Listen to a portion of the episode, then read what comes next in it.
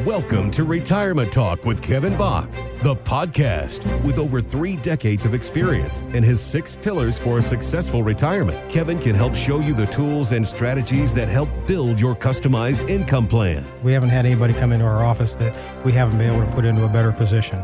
So we get kind of passionate about the knowledge we've accumulated over the last almost 30 years. And we offer it out to people that want to be put into a better position. Get more details at IntegrityRetirementSolutions.com. Now, it's time for Retirement Talk with Kevin Bach, the podcast.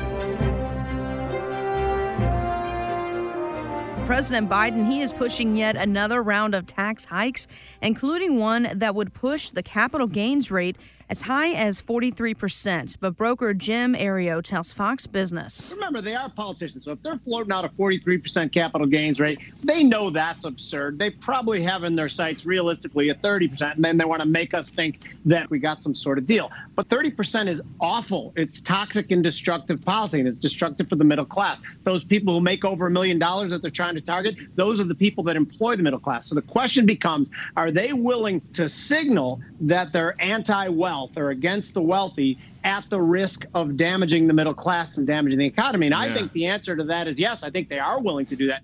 So a couple questions here. You know, if you could just clarify to our listeners, first of all, what capital gains are, and second of all, what are your thoughts on this whole thing overall?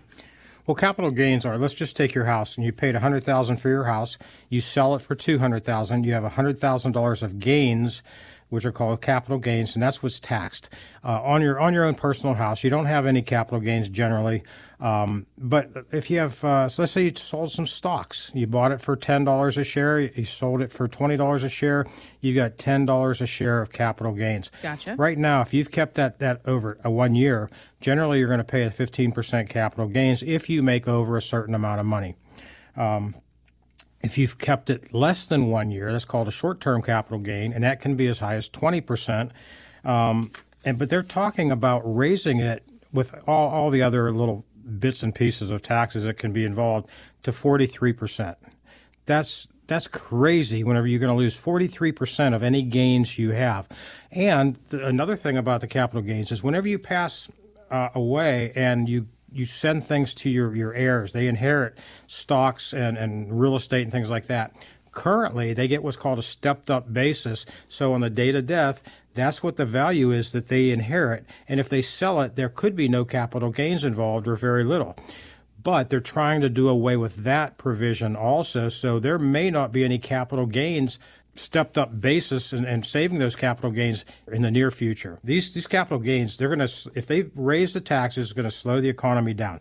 If they raise these taxes, you're going to have people maybe not hiring because they can't afford to do certain things with their businesses. It's going to affect everybody, including all the taxes. You're going to see the people that aren't supposed to be affected, they're going to be affected. Wow, yeah. I mean, again, this is something that is definitely coming our way. And just, forget the capital gains. I mean, just overall taxes are a big conversation right now because we are all kind of holding on tight, waiting to see what tax changes President Biden's going to sign into law.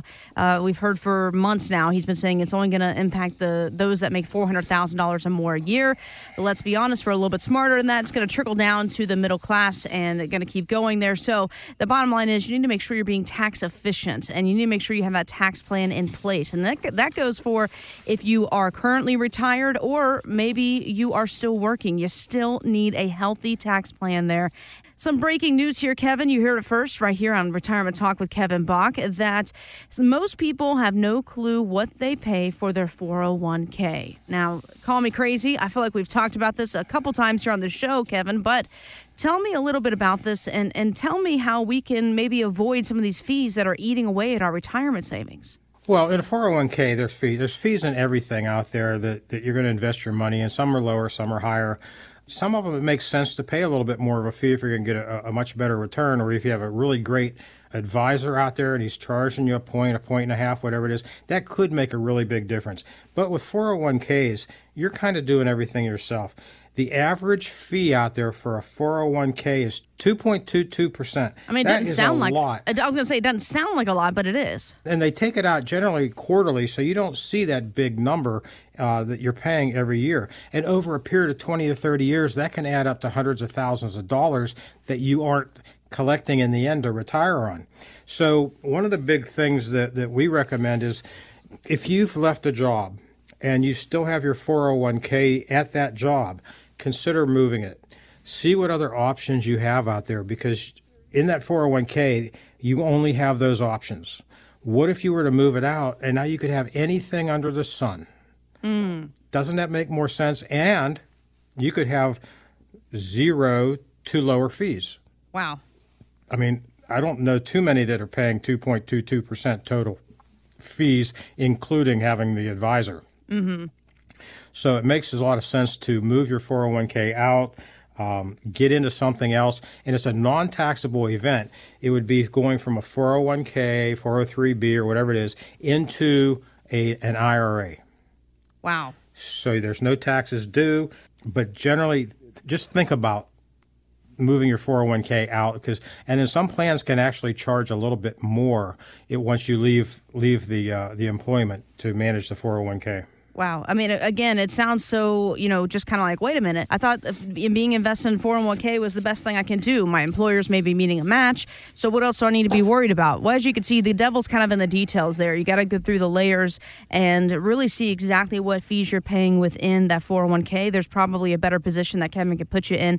If you're not sure exactly what fees you're paying, if you're not sure really exactly how your 401(k) works in general, this is where Kevin can help you. This is all part of the planning process. It's all part of the 6 pillars for successful retirement. That phone number, 724-837-3553, 724-837-3553. The website, IntegrityRetirementSolutions.com. And Kevin, you had one more point about this. Right. And for those people that are still working, I talked about if you've left your job and all that, which makes your 401(k) portable, you can move it. But for those of you that are still working, there's something called an in-service non-hardship distribution that a lot of companies allow you to do. That means that while you're still working, you can pull your 401(k) out and put it into an IRA without paying any penalties or anything like that. If once you hit 59.5 is usually the trigger. Some of them have, leaving the job is a trigger and a few other triggers, but the big one we see, once you hit 59.5 and you're concerned about your money, you don't like the investments, you want to make it safer, there's something called an in-service non-hardship distribution. Find out if your boss will let you do that, if your administrator, talk to your HR, and that can make a big difference. We have so many people that wanted to do that this past year.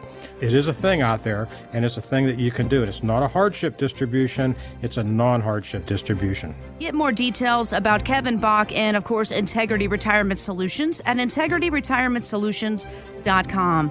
Thank you so much for joining us here for the Retirement Talk with Kevin Bach podcast. Join us next time.